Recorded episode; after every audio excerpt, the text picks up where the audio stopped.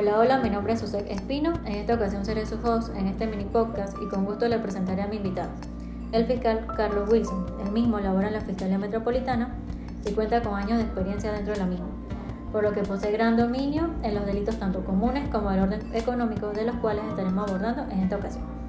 Licenciado, ¿cómo se encuentra el día de hoy? Hola, Susek, ¿cómo estás? Gracias por invitarme al podcast. Licenciado, ¿qué son los delitos financieros? Ok, los delitos financieros son aquellos delitos en los cuales no incurren en violencia. Sin embargo, tienen como finalidad, ¿verdad?, obtener dinero o valores. Más bien van dirigidos a lo que son entidades financieras. ¿Dónde encontramos estos delitos dentro del Código Penal? Bueno, estos delitos se encuentran tipificados en el Código Penal en lo que es el título séptimo, ¿verdad? Delitos contra el orden económico, capítulo 3, delitos financieros, y va desde el artículo 243 hasta el artículo 253 del Código Penal. Dicho esto, ¿cuándo nos vemos ante un escenario de un delito financiero?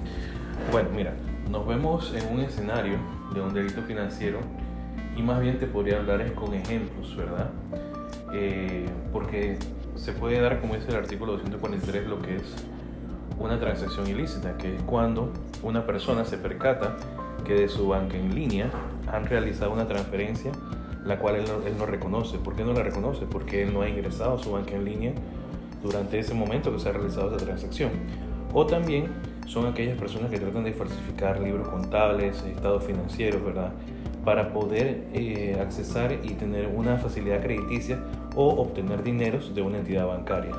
¿Y qué ocurre si alguien me paga con un cheque sin fondo? Si alguien te paga con un cheque sin fondo en sí, no se podría tomar de que es un delito financiero, eh, toda vez que sí el delito entra de los delitos contra el orden económico, pero son otro capítulo aparte. Perfecto, y según su experiencia dentro de la Fiscalía, ¿cuáles son los delitos financieros más comunes en nuestro país? Bueno, los delitos financieros más comunes aquí en lo que es eh, la sección de atención primaria, ¿verdad? Es como el que te acabo de mencionar ahorita, de que las personas se dan cuenta de que se le ha realizado una transacción fraudulenta a través de su banca en línea y también eh, el hecho de personas que han estado tratando de obtener préstamos, por decirte, en entidades financieras, falsificando algún tipo de documentos, ¿verdad? Dicho esto, ¿puedo yo, como persona natural, al momento de tener conocimiento de un delito, denunciarlo, sea víctima o no?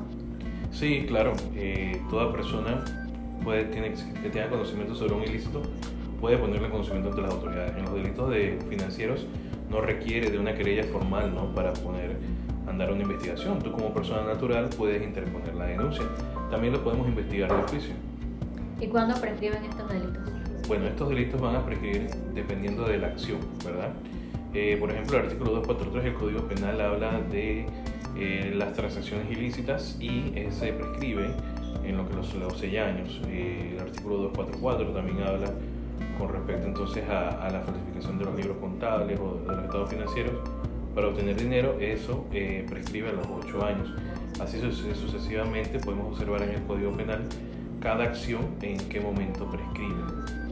Listo. Y en un escenario actual, cuando vemos estas empresas que son estilo pirámides, cuando nos proponen generar ingresos mediante ya sea la bolsa de valores o con las nuevas monedas, en donde yo debo aportar una cuota mensual a cambio de supuestamente generar dicho ingreso, eh, ¿considera usted que estamos ante un delito financiero? Sí, nos encontramos ante un delito financiero, toda vez que el artículo 248 del Código Penal habla con respecto a que quien capte de manera masiva y habitual recursos financieros del público sin estar autorizado por la autoridad competente será sancionado con prisión de 8 a 15 años. O sea, nadie puede captar dinero sin estar en verdad certificado para esa actividad financiera.